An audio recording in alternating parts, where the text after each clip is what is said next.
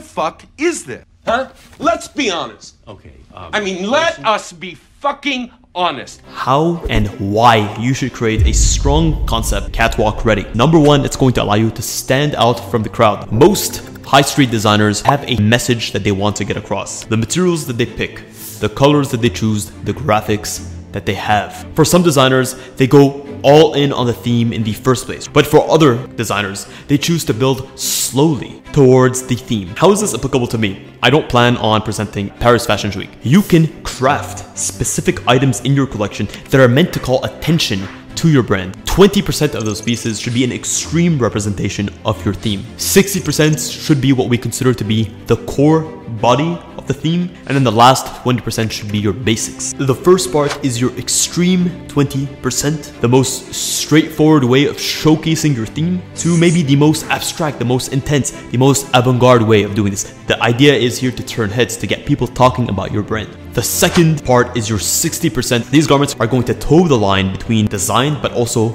marketable. You're able to create these products at scale. 20% of your collection should be pure basics. Sometimes you may have a slew of customers. They may be unwilling to take a chance on your specific designs, willing to a basic item like a t-shirt that is well designed, but it's not over the top. Allow them to be drawn into the brand and to use that as a gateway into your core body items. Let's get practical. How do you go about actually designing this three tiered collection? Pick a theme, create the craziest possible product first, and then to strip it back. And this is what you're doing here in your core body.